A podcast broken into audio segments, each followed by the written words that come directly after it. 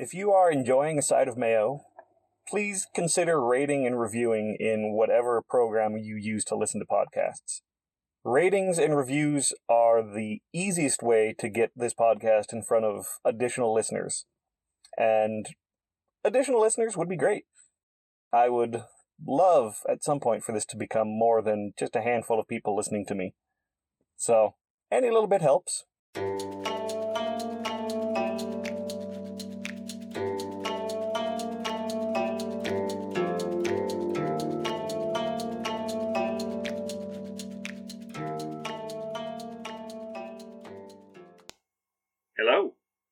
Welcome to A Side of Mayo, Episode 5 The Fifth World. Today I will be looking at the creation story and history of the Navajo people. I'm going to start off by apologizing because there are a lot of Navajo words in this story and I have not been able to find good pronunciations for them.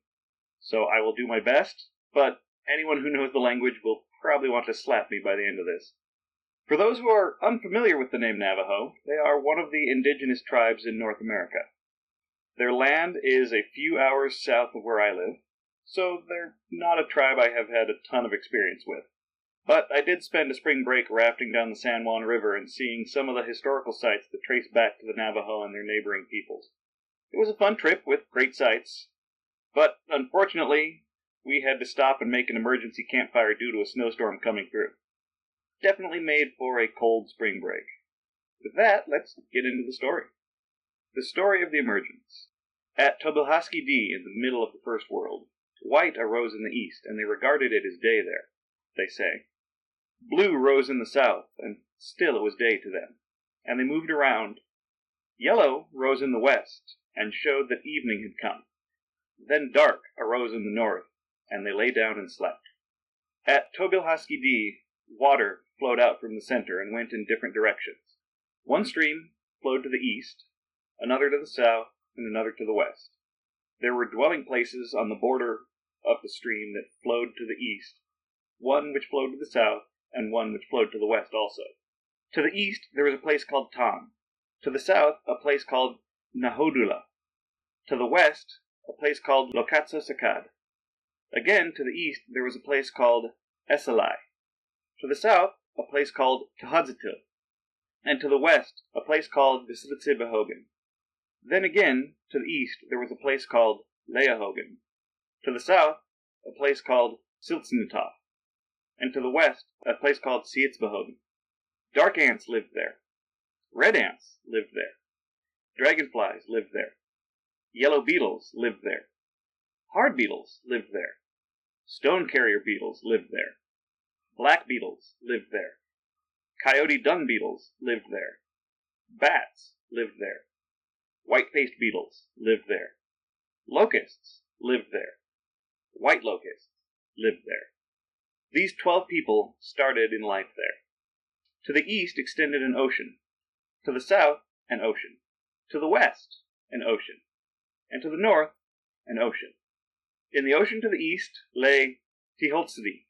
He was chief of the people there. In the ocean to the south lived Blue Heron, who was chief of the people there. In the ocean to the west lay Frog, who was chief of the people there. In the ocean to the north was White Mountain Thunder, and he was chief of the people there. The people quarreled among themselves, and this is the way it happened. They committed adultery, one people with another. Many of the women were guilty. They tried to stop it, but they could not. Tiholtzidi, the chief in the east, said, What shall we do with them? They like not the land they dwell in. In the south, Blue Heron spoke to them, and in the west, Frog said, No longer shall you dwell here. I say, I am chief here. To the north, White Mountain Thunder said, Go elsewhere at once. Depart from here. When again they sinned, and again they quarreled, Tiholtzidi in the east would not speak to them. Blue Heron in the south would not speak to them. Frog in the west would say nothing, and White Mountain Thunder in the north would not speak to them. Again, at the end of four nights, the same thing happened. Those who dwelt at the south again committed crime, and again they had contentions. One woman and one man sought to enter in the east to complain to the chief, but they were driven out. In the south they thought to go in where Blue Heron lay, but again they were driven out. In the west, where Frog was the chief, again they tried to enter, but again they were driven out. To the north again they were driven out. The chief said, None of you shall enter here. Go elsewhere and keep on going. That night, at Nahodullah, they held a council, but they arrived at no decision. At dawn, Teholtsedee began to talk. You pay no attention to my words. Everywhere you disobey me. You must go to some other place. Not upon this earth shall you remain. Thus he spoke to them. Among the women, for four nights, they talked about it. At the end of the fourth night, in the morning, as they were rising, something white appeared in the east. It appeared also in the south, the west, and the north. It looked like a chain of mountains, without a break, stretching around them. It was water that surrounded them. Water impassable, water insurmountable, flowed all around. All at once they started. They went in circles upward till they reached the sky. It was smooth. They looked down, but there the water had risen, and there was nothing else but water there. While they were flying around, one having a blue head thrust out his head from the sky and called to them, saying, In here, to the eastward, there is a hole. They entered the hole and went through it up to the surface of the second world. The blue one belonged to the Swallow people. The Swallow people lived there. A great many of their houses, rough and lumpy, lay scattered all around, each tapered toward the top. And at that part there was a hole for entrance. A great many people approached and gathered around the strangers, but they said nothing. The first world was red in color. The second world into which the people had now entered was blue. They sent out two couriers, a locust and a white locust, to the east to explore the land and to see if there were in it any people like themselves.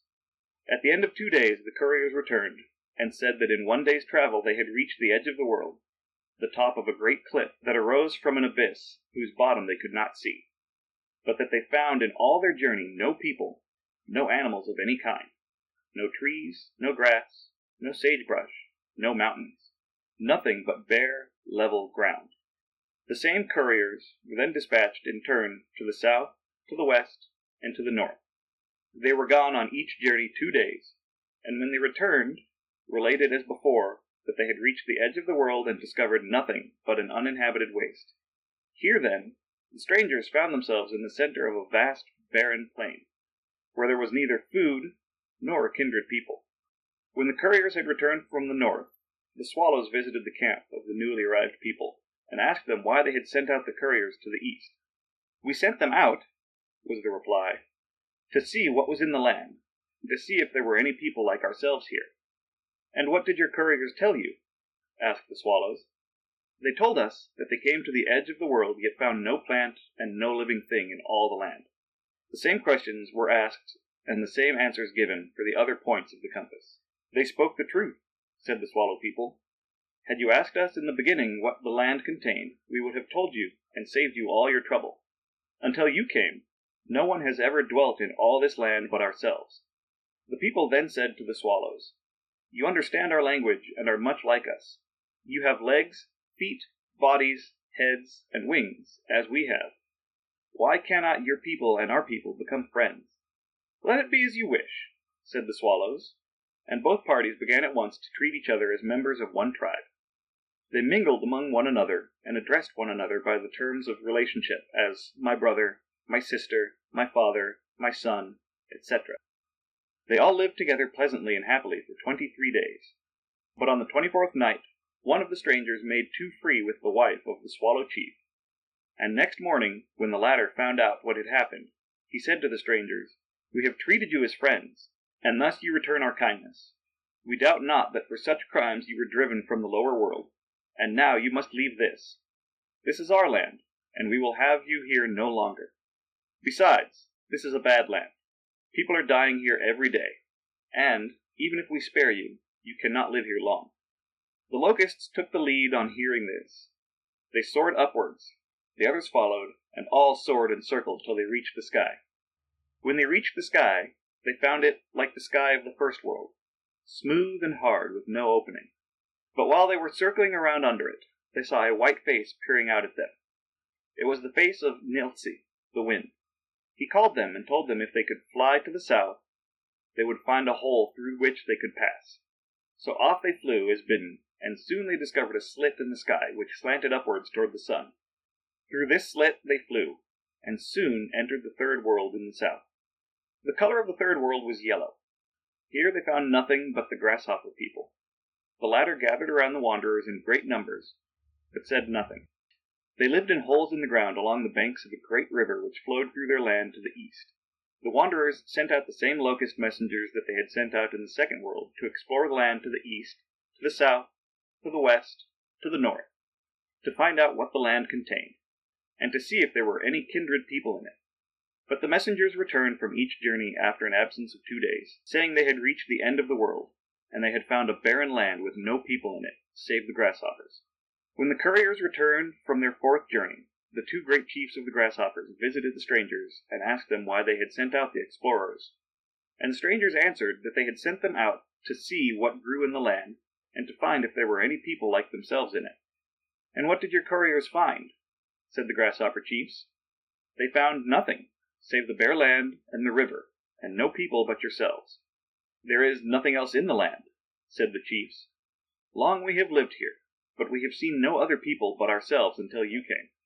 The strangers then spoke to the grasshoppers as they had spoken to the swallows in the second world, and begged that they might join them and become one people with them. The grasshoppers consented, and the two peoples at once mingled among one another and embraced one another, and called one another by the endearing terms of relationship, as if they were all of the same tribe. As before, all went well for twenty three days, but on the twenty fourth, one of the strangers served a chief of the grasshoppers as the chief of the swallows had been served in the lower world. In the morning, when the wrong was discovered, the chief reviled the strangers and bade them depart. For such crimes, he said, I suppose you were chased from the world below. You shall drink no more of our water. You shall breathe no more of our air. Be gone. Up they flew again, and circled round and round till they came to the sky above them, and they found it smooth and hard as before. When they had circled round for some time, looking in vain for an entrance, they saw a red head stuck out of the sky, and they heard a voice which told them to fly to the west. It was the head of Red Wind which they saw, and it was his voice that spoke to them. The passage which they found in the west was twisted round in the tendril of a vine. It had thus been made by the wind. They flew up in circles through it, and came out in the fourth world. Four of the grasshoppers came with them. One was white, one blue, one yellow, and one black. We have grasshoppers of these four colors with us to this day. The surface of the fourth world was mixed black and white. The colors in the sky were the same as in the lower worlds, but they differed in their duration. In the first world, the white, the blue, the yellow, the black, all lasted about an equal length of time every day. In the second world, the blue and the black lasted a little longer than the other two colors. In the third world they lasted still longer. In the fourth world there was but little of the white and yellow, and blue and black lasted most of the time. As yet there was neither sun, moon, nor star. When they arrived on the surface of the fourth world they saw no living thing, but they observed four great snow covered peaks sticking up at the horizon one at the east, one at the south, one at the west, and one at the north. They sent two couriers to the east they returned at the end of two days. They related that they had not been able to reach the eastern mountain, and that though they had traveled far, they had seen no track or trail or sign of life. Two couriers were then sent to the south. When they returned at the end of two days, they related that they had reached a low range of mountains this side of the great peak, that they had seen no living creature, but had seen two different kinds of tracks, such as they had never seen before, and they described such as the deer and turkey make now. Two couriers were next sent to the west. In two days these returned, having failed to reach the great peak in the west, and having seen no living thing and no sign of life. At last two couriers were sent to the north. When these got back to their kindred, they said they had found a race of strange men who cut their hair square in front, who lived in houses in the ground and cultivated fields. These people, who were engaged in gathering their harvest, the couriers said, treated them very kindly and gave them food to eat. It was now evident to the wanderers that the fourth world was larger than any of the worlds below. The day following the return of the couriers who went to the north, two of the newly discovered race, Kisani, Pueblos, they were called, entered the camp of the exiles and guided the latter to a stream of water. The water was red, and the Kisani told the wanderers they must not walk through the stream, for if they did, the water would injure their feet. The Kisani showed them a square raft made of four logs, a white pine, a blue spruce, a yellow pine, and a black spruce, on which they might cross. So they went over the stream and visited the homes of the Kisani. The Kisani gave the wanderers corn and pumpkins to eat, and the latter lived for some time on the food given to them daily by their new friends. They held a council among themselves in which they resolved to mend their manners for the future and do nothing to make the Kisani angry. The land of the Kisani had neither rain nor snow. The crops were raised by irrigation. Late in the autumn, they heard in the east the distant sound of a great voice calling. They listened and waited, and soon heard the voice nearer and louder. They listened still and heard a voice, a third time, nearer and louder than before. Once more they listened, and soon they heard the voice louder still, and clear like the voice of one near at hand. A moment later, four mysterious beings appeared to them.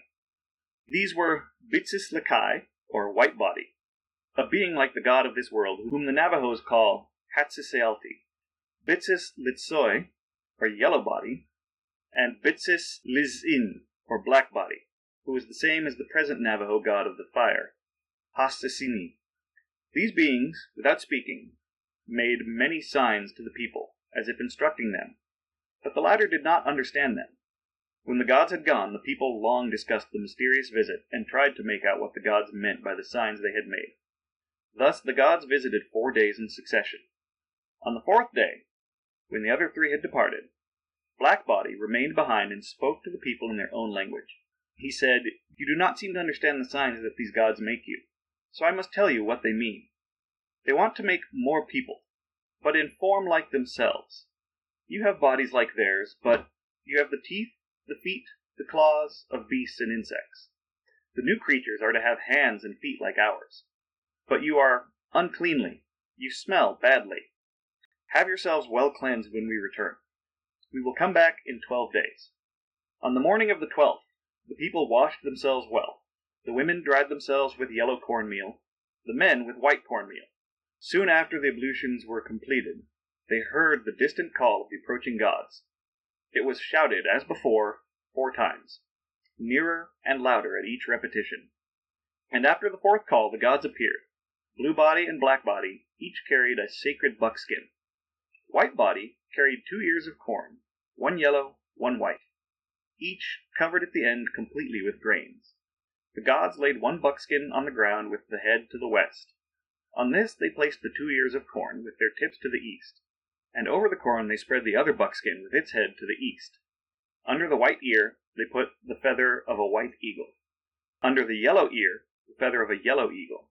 Then they told the people to stand at a distance and allow the wind to enter. The white wind blew from the east, and the yellow wind blew from the west, between the skins. While the wind was blowing, eight of the Mirage people came and walked around the objects on the ground four times and as they walked, the eagle feathers whose tips protruded from between the buckskins were seen to move. When the Mirage people had finished their walk, the upper buckskin was lifted. The ears of corn had disappeared. A man and a woman lay there in their stead. The white ear of corn had been changed into a man, the yellow ear into a woman. It was the wind that gave them life. It is the wind that comes out of the mouths now that gives us life. When this ceases to blow, we die. In the skin at the tips of our fingers we see the trail of the wind. It shows us where the wind blew when our ancestors were created. The pair thus created were first man and first woman, Atzi Hastin and Atzi Estson. The gods directed the people to build an enclosure of brushwood for the pair.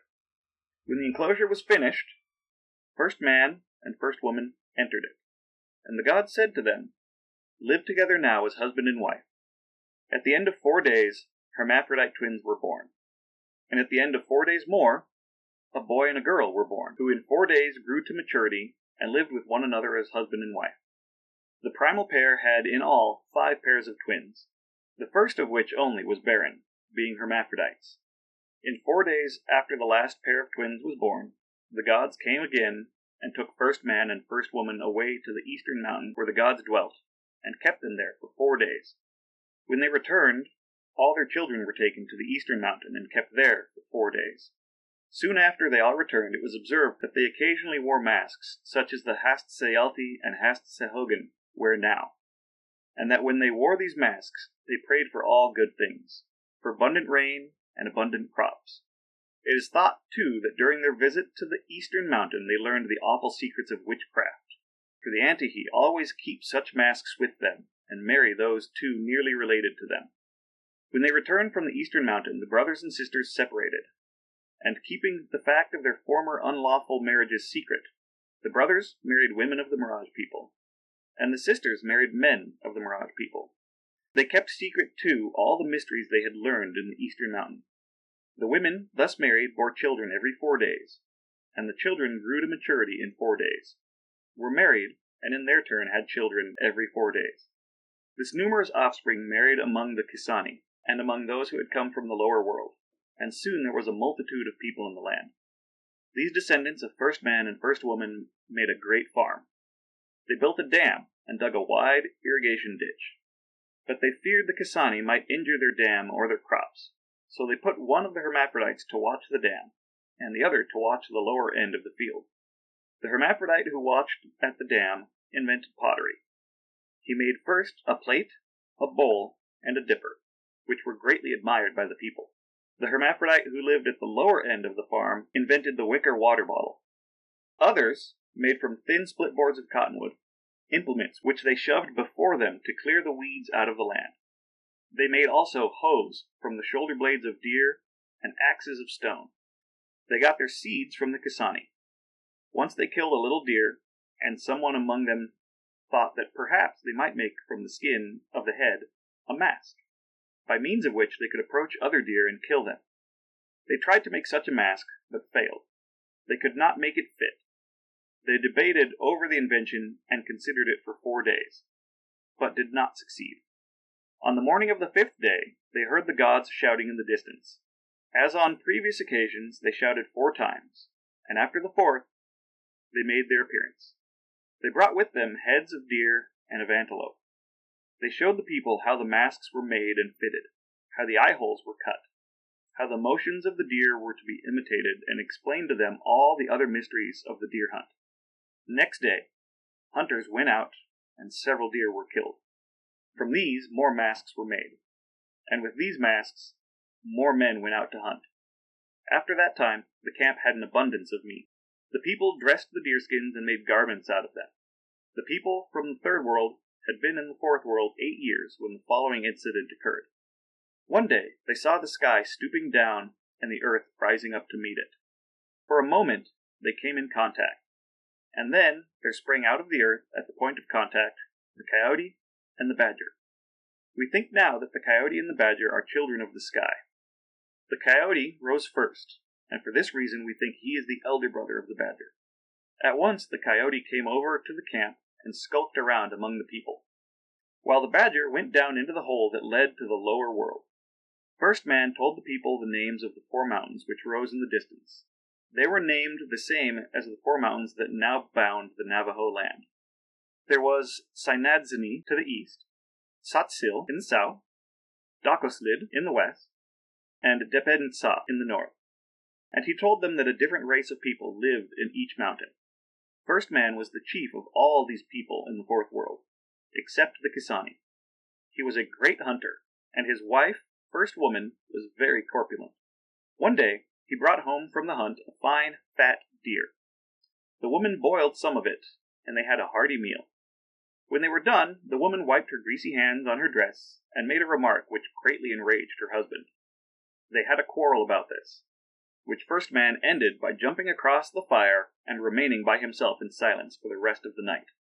Next morning, First Man went out early and called aloud to the people. Come hither, all ye men, he said. I wish to speak to you, but let all the women stay behind. I do not wish to see them. Soon all the males gathered, and he told them what his wife had said the night before. They believe, he said, that they can live without us. Let us see if they can hunt game and till the fields without our help. Let us see what sort of a living they can make by themselves. Let us leave them and persuade the Kisani to come with us. We will cross the stream, and when we are gone over, we will keep the raft on the other side. He sent for the hermaphrodites. They came, covered with meal, for they had been grinding corn. What have you that you have made yourselves? he asked. We have each two mealing stones. And we have cups and bowls and baskets and many other things, they answered. Then take all these along with you, he ordered, and join us to cross the stream. Then all the men and the hermaphrodites assembled at the river and crossed to the north side on the raft. And they took over with them their stone axes and farm implements, and everything they had made. When they had all crossed, they sent the raft down to the Kisani, for them to cross. The latter came over, six gentes of them, but they took their wives with them. While some of the young men were crossing the stream, they cried at parting with their wives. Still, they went at the bidding of their chief. The men left the women everything the latter had helped to make or raise. As soon as they had crossed the river, some of the men went out hunting, for the young boys needed food, and some set to work to chop down willows and build huts. They had themselves all sheltered in four days. That winter the women had an abundance of food, and they feasted, sang, and had a merry time. They often came down to the bank of the river and called across to the men and taunted and reviled them. Next year the men prepared a few small fields and raised a little corn, but they did not have much corn to eat, and lived a good deal by hunting. The women planted all of the old farm, but they did not work it very well. So in the winter they had a small crop, and they did not sing and make merry as in the previous winter. In the second spring the women planted less, while the men planted more, cleared more land, and increased the size of their farm. Each year the fields and crops of the men increased, while those of the women diminished, and they began to suffer for want of food. Some went out and gathered the seeds of wild plants to eat. In the autumn of the third year of separation, many women jumped into the river and tried to swim over, but they were carried under the surface of the water and were never seen again. In the fourth year the men had more food than they could eat. Corn and pumpkins lay untouched in the fields, while the women were starving. First Man at length began to think what the effect of his course might be. He saw that if he continued to keep the men and women apart, the race might die out. So he called the men and spoke his thoughts to them. He said, Surely our race will perish. And others said, What good is our abundance to us? We think so much of our poor women starving in our sight that we cannot eat. Then he sent a man to the shore to call across the stream to find if First Woman were still there, and to bid her come down to the bank if she were. She came to the bank, and First Man called to her and asked if she still thought she could live alone. No, she replied, we cannot live without our husbands. The men and the women were then told to assemble at the shores of the stream. The raft was sent over, and the women were ferried across. They were made to bathe their bodies and dry them with meal. They were put in a corral and kept there until night, when they were let out to join the men in their feasts. When they were let out of the corral, it was found that three were missing. After dark, voices were heard calling from the other side of the river. They were the voices of the missing ones a mother and her two daughters. They begged to be ferried over, but the men told them it was too dark, that they must wait until morning. Hearing this, they jumped into the stream and tried to swim over. The mother succeeded in reaching the opposite bank and finding her husband. The daughters were seized by Teholtzedi, the water monster, and dragged down under the water. For three nights and three days the people heard nothing about the young women and supposed them lost forever. On the morning of the fourth day, the call of the gods was heard, four times as usual, and after the fourth call, White Body made his appearance, holding up two fingers and pointing to the river. The people supposed that these signs had reference to the lost girls. Some of the men crossed the stream on the raft and looked for the tracks of the lost ones. They traced the tracks to the edge of the water, but no farther. White Body went away, but soon returned accompanied by Blue Body. White Body carried a large bowl of white shell and Bluebody a large bowl of blue shell. They asked for a man and a woman to accompany them, and they went down to the river. They put both the bowls on the surface of the water and caused them to spin around. Beneath the spinning bowls the water opened, for it was hollow, and gave entrance to a large house of four rooms. The room in the east was made of the dark waters, the room in the south of the blue waters, the room in the west of the yellow waters, and the room in the north of the waters of all colors. The man and woman descended, and Coyote followed them. They went first into the east room, but there they found nothing. Then they went into the south room. but there they found nothing. Next they went into the west room, where again they found nothing. At last they went into the north room, and there they beheld the water monster, Tehotzedi, with the two girls he had stolen, and two children of his own. The man and the woman demanded the children, and as he said nothing in reply, they took them and walked away. But as they went out, Coyote, unperceived by all, took the two children of Tehotzedi and carried them off under his robe. Coyote always wore his robe folded close. Er, Coyote always wore his robe folded close around him and always slept with it thus folded. So no one was surprised to see that he still wore his robe in this way when he came up from the waters, and no one suspected that he had stolen the children of Tehotzedi. Next day the people were surprised to see deer, turkey, and antelope running past from east to west, and to see animals of six different kinds two kinds of hawks, two kinds of squirrels, the hummingbird, and the bat come into their camp as if for refuge. The game animals ran past in increasing numbers during three days following. On the morning of the fourth day, when the white light rose, the people observed in the east a strange white gleam along the horizon. They sent out the locust couriers to see what caused this unusual appearance. The locusts returned before sunset and told the people that a vast flood of waters was fast approaching from the east. On hearing this, the people all assembled together, the Kisani with the others, in a great multitude. They wailed and wept over the approaching catastrophe. They wept and moaned all night, and could not sleep. When the white light arose in the east next morning, the waters were seen high as mountains encircling the whole horizon, except in the west, and rolling on rapidly. The people packed up all their goods as fast as they could, and ran up on a hill near by for temporary safety. Here they held a council. Someone suggested that perhaps the two squirrels, Hazaitso and Hazaitsazi, might help them. We will try what we can do, said the squirrels. One planted a pinyon seed, the other a juniper seed, and they grew so very fast that the people hoped they would soon grow so tall that the flood could not reach their tops, and they might find shelter there.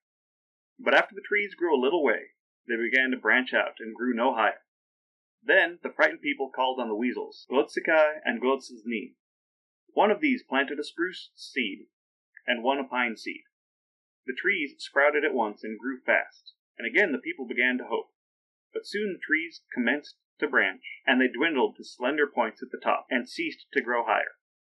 Now they were in the depths of despair, for the waters were coming nearer every moment, when they saw two men approaching the hill on which they were gathered. One of the approaching men was old and gray haired. The other, who was young, walked in advance. They ascended the hill and passed through the crowd, speaking to no one. The young man sat down on the summit. The old man sat down behind him, and the locust sat down behind the old man all facing the east. The elder took out seven bags from under his robe and opened them. Each contained a small quantity of earth. He told the people that in these bags he had earth from the seven sacred mountains. There were in the fourth world seven sacred mountains, named and placed like the sacred mountains of the present Navajo land. Ah! Perhaps our father can do something for us, said the people.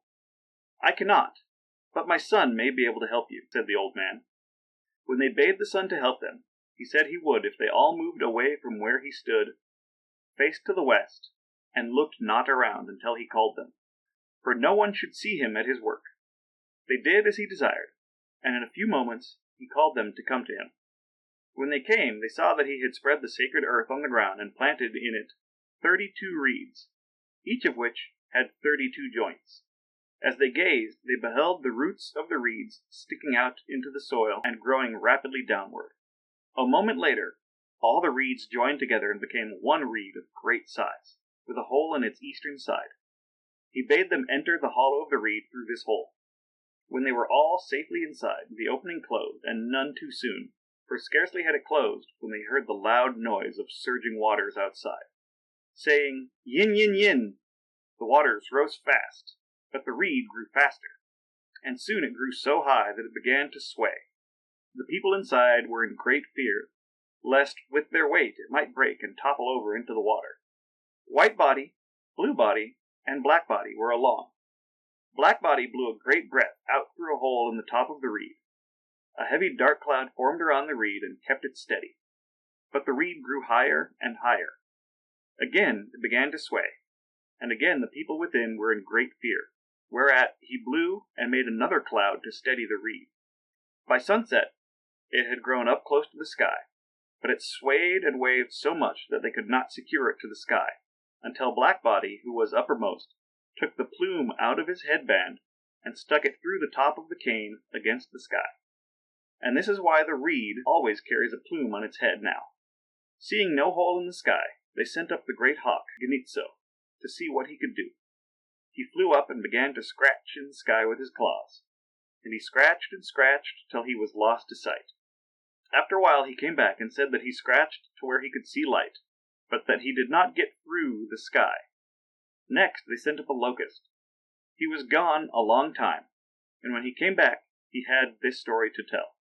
He had gotten through to the upper world, and came out on a little island in the center of a lake. When he got out he saw approaching him from the east a black grebe, and from the west a yellow grebe. One of them said to him, Who are you, and whence come you? But he made no reply. The other then said, We own half of this world. I in the east, my brother in the west. We give you a challenge. If you can do as we do, we shall give you one half of the world. If you cannot, you must die. Each had an arrow made of black wind. He passed the arrow from side to side through his heart, and flung it down to Wansitsiri, the locust.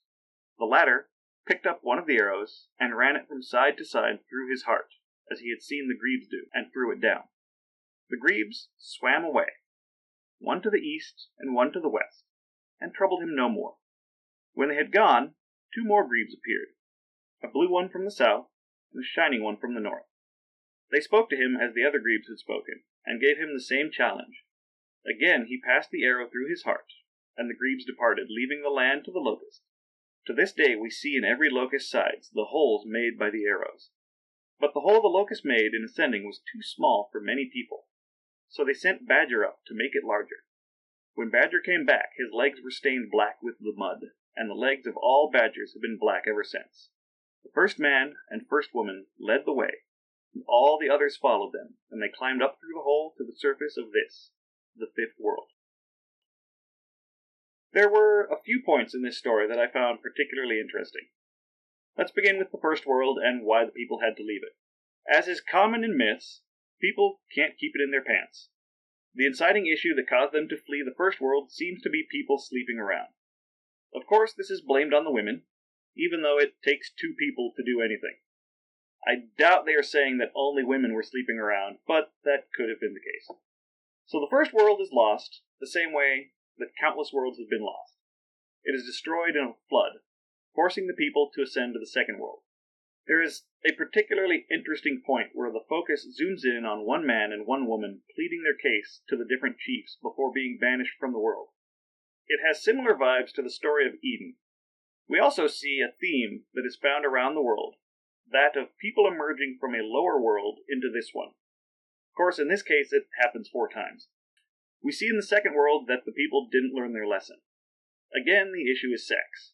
At least this time they blame the man for sleeping with the chief's wife. Unlike the first world, the second world doesn't seem to be destroyed. The people are just forced to leave. The trouble in the third world is the one I find most interesting. Unlike the willful violations of the first two, the third problem seems to be an innocent mistake. A member of the people performs a service for the chief of the people who have taken them in. But the service is performed in the manner of the people from the second world, and not one appropriate to the chief of the third world. Again, the people are banished, but not without some guests. The inclusion of four grasshoppers coming with them is slightly entertaining. The fact that they have become kindred with the people of the earlier worlds might trace back to something from their travels, as the people who would eventually be the Navajo made their way from Alaska to the southwest. But we don't know enough of their history to try and piece things together. When they reach the fourth world, we start to see where the history we know begins to intersect with the myth. People begin to learn skills from the Pueblo people who were there when the people arrived. The description of the land sounds like the lands where the Pueblo people actually lived. The following part is curious. It describes the people meeting four beings who they call gods. The gods teach them different things, perform different ceremonies, and bestow various gifts. With the mention of the Pueblo having a historic tie in, I am curious if this does as well. Perhaps buried deep within the symbolism in the story is an early meeting with the Spanish, or maybe with some other people group. Of course, this is only conjecture, and I would need a time machine to figure it out. Nevertheless, it is interesting to consider. The reforming of humanity, beginning with one man and one woman, is also an interesting point. The fact these two are meant to be something of an amalgamation of the people and the gods. This might also have some symbolic tie to intermarriage between the Navajo and neighboring groups in their past. Again, we can't really say for sure. Hermaphrodites are more common than many people might expect in myths, but they are often deities. In this case, they are the firstborn of the first man and the first woman. We see an imparting of knowledge as the first couple and their children are taken away by the gods to be trained. Most of this knowledge is good, but there is a little comment about them also learning dark things. Dark knowledge always seems to get in the way. Oddly, it isn't a major point in this story. When First Man compliments his wife, he sees something that would not work for most people today. First Man calls his wife corpulent, or very fat. Today, most women I know would take that as an insult. Though the Spanish term gordita, or little fat one, is oddly still a term of endearment. Historically, heavier women were a sign of health and fertility. So in this case, the first man is complimenting her on her health, beauty, and mothering. All good things. But I'm still not using that compliment with my wife. After such an endearing compliment, the first man takes a turn and becomes a jerk. Apparently, First Woman makes a comment that women could survive without men. First Man is rightly a little upset by this, but the fact that he risks starving the women by removing the men from them doesn't say much for him. Yes, they eventually go back because they worry about the starving women, but First Man has to ask if his wife is even still alive after what he has put them through. The entire ordeal seems very negative to women. At first they are well off with the provisions left behind, and the men scrape by, starting over again. Then the men show that they are capable, and the women are nothing without them. Honestly, this is not what I expected from the story. I expected more of a balance, where the two complemented each other in being able to provide what the other lacked. This fight between the men and the women indirectly leads to them being expelled from the fourth world as a water monster has kids with two lost daughters, and the kids are taken by Coyote. Now, Coyote is a popular figure in many Native American stories. He is a trickster, but I don't have time to delve into that here. Like the first world, the fourth world is lost in a flood. This time, the group that escapes is a massive, interconnected bunch with the people, the pueblos, the gods, the first couple, and the mixed descendants of everybody. This is probably something to do with the Navajo intermarrying with their neighbors, but in any case, it is interesting. The fifth world is, of course, the world we know and love. The last point I would like to make is that the number four is important. If you notice, the story constantly repeats the four directions. There are four days for a child to be born, and four more for that child to grow to adulthood. Four is a common important number in stories around the world but this one repeats it more than I have seen in any other story. And that brings us to the end of the story. From there, we dive into what we know of their history. When dealing with Native American history, we have a very familiar problem that we faced with Aboriginal history. There isn't really a written record. Aside from a small handful of cultures, most notably the Mayans, there wasn't any writing in the Americas up until Columbus. Well, except for the Vikings, but that's a whole different story. The history of the early Americans has been a mystery to people ever since the first Europeans realized that America wasn't Asia. Finding a continent that was mostly unknown to the Western world was a surprise. Finding out that people already lived there was possibly even more surprising. How the Native Americans made it to the Americas is a topic of much debate. Estimated dates range from just a few thousand years ago to somewhere between 20 and 40,000 years ago. These older datings got an extra boost of authenticity last year, as fossilized footprints in White Sands, New Mexico, were dated to around 21,000 years ago. These footprints are some of the oldest evidence we have of any habitation in the Americas, and it has pushed most estimates back by several thousand years. Just because we have a better idea of when people were here doesn't mean we still have a good idea of how they got here. The most enduring hypothesis has been one or another variations on the Bering Land Bridge. During the Ice Ages, when so much of the world's oceans were caught up in great glaciers, people could walk across from the Russian steppe all the way into Alaska. In this hypothesis, these people continued to head south following passes between glaciers until they eventually ended up in South America. Once reaching the end of the New World, they began to make their way north again. One of the other hypotheses is a seafaring culture, or at least a coastal fishing culture, with people who were able to take boats down the western coast of the United States and then follow rivers inland and thereby bypass the glaciers that were blocking the northern land routes. Now, there is heavy debate on both sides, and there are plenty of other little ideas in between. Some hypotheses posit multiple migrations, possibly a mix of seafaring and land bridge people. One such migration is believed to have been around 10,000 years ago, when the Bering Strait was still only a few miles across. Some believe this migration brought the people who would eventually become the Navajo. With no written history and little archaeology, newer studies often resort to genetics to try and piece together an idea of how people moved around in the past. Unfortunately, this is a difficult prospect in the case of the Navajo. Since 2002, Navajo leaders and community members have opted out of genetic research, citing fears of how the research would be used. Misuse of genetic material has happened before. In 2002, a member of the Havasupai tribe was told that their DNA was being used in the diabetes study. They were only told afterward that their DNA had also been used in other studies, including one tracing where the tribe had come from. One fear among some groups is that such research would be used to strip them of their ancestral land. In 2017, the Navajo tribe discussed lifting this ban, but still retaining strong controls over any research material. These fears are understandable with the records of very questionable practices in the past, but it makes unraveling the mysteries of prehistoric America that much more difficult. There are some things that are generally accepted. The Navajo people appear to be part of a group known as Athabascans. This connection is made by tracing language groups. The Athabascan languages are separated into three groups Northern, Pacific Coast, and Southern. These people originated in what is now Canada and Alaska, and there are still groups in these places who speak Athabascan languages. Eventually, the group that would become the Navajo migrated to the American Southwest.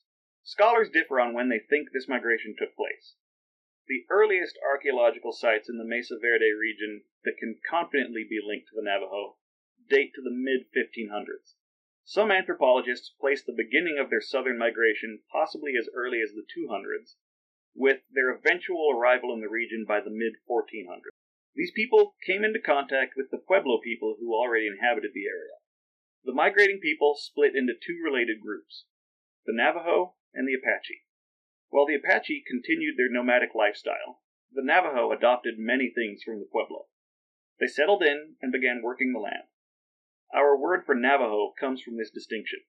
The Navajo people call themselves the Diné, or the people. The Pueblo called them the Navajo, meaning farm fields in the valley. When the Spanish arrived, they adopted this name. Early records referred to the Navajo as Apaches de Navajo, Apaches who farm in the valley. This was eventually shortened to Navajo. In addition to planting fields of crops such as corn, the Navajo also adopted sheep and goats after the Spanish introduced them to the region. The cultural exchange between the Navajo and the Pueblo was not always peaceful, but it was fruitful. Scholars think that the Navajo learned skills such as farming and weaving from the Pueblo. Navajo pottery was often painted with Pueblo designs. The Navajo adopted and modified many building techniques from their Pueblo neighbors. This exchange only heightened during the Pueblo revolt against the Spanish in 1680. The Navajo helped the Pueblo drive the Spanish back for some time, but by 1693 the Spanish had returned in force. Pueblo survivors found refuge among the Navajo. In the 1700s, the Navajo constructed many dwellings known as pueblitos, these are dwellings constructed on rock outcroppings or in other easily defensible places. These are some of the types of buildings that I got to see on my trip down the San Juan. They used masonry construction techniques, and the buildings often contained many rooms. The reason for the defensible nature of these dwellings appears to be hostilities with the Spanish and neighboring tribes such as the Comanches and the Utes. The Navajo lived in the lands that would become northern Arizona, New Mexico, southern Colorado, and Utah. These lands were still claimed by the Spanish until the United States annexed them in 1848. As with many other Native American tribes, the United States had hostile relations with the Navajo. In 1863, Christopher Kit Carson was in command of the U.S. Army forces in the area. He practiced scorched earth tactics, which severely weakened the Navajo. Kit defeated the Navajo and forced them to surrender in 1864. They were relocated to Fort Sumner, New Mexico. This relocation has been named the Long Walk. Though the name sounds peaceful enough, the actual event was much more like an event with a more familiar name in America's history with Native Americans the Trail of Tears. The Long Walk was a grueling 350 mile forced march that saw hundreds die or disappear along the way. The destination wasn't much better than the journey. Their living conditions were overcrowded and unsanitary, and the people were undersupplied. The Treaty of 1868 established a small Navajo reservation within what was once their homeland. Since that time, it has expanded greatly through executive order and special legislation. In 1884, executive order added much of the land in present day southeastern Utah. The Navajo developed trade relations focused on woven rugs and silverwork. Oil was discovered on the reservation in the 1950s and 60s. Due to the mineral wealth of their land, the Navajo tribe is one of the wealthiest tribes in the United States.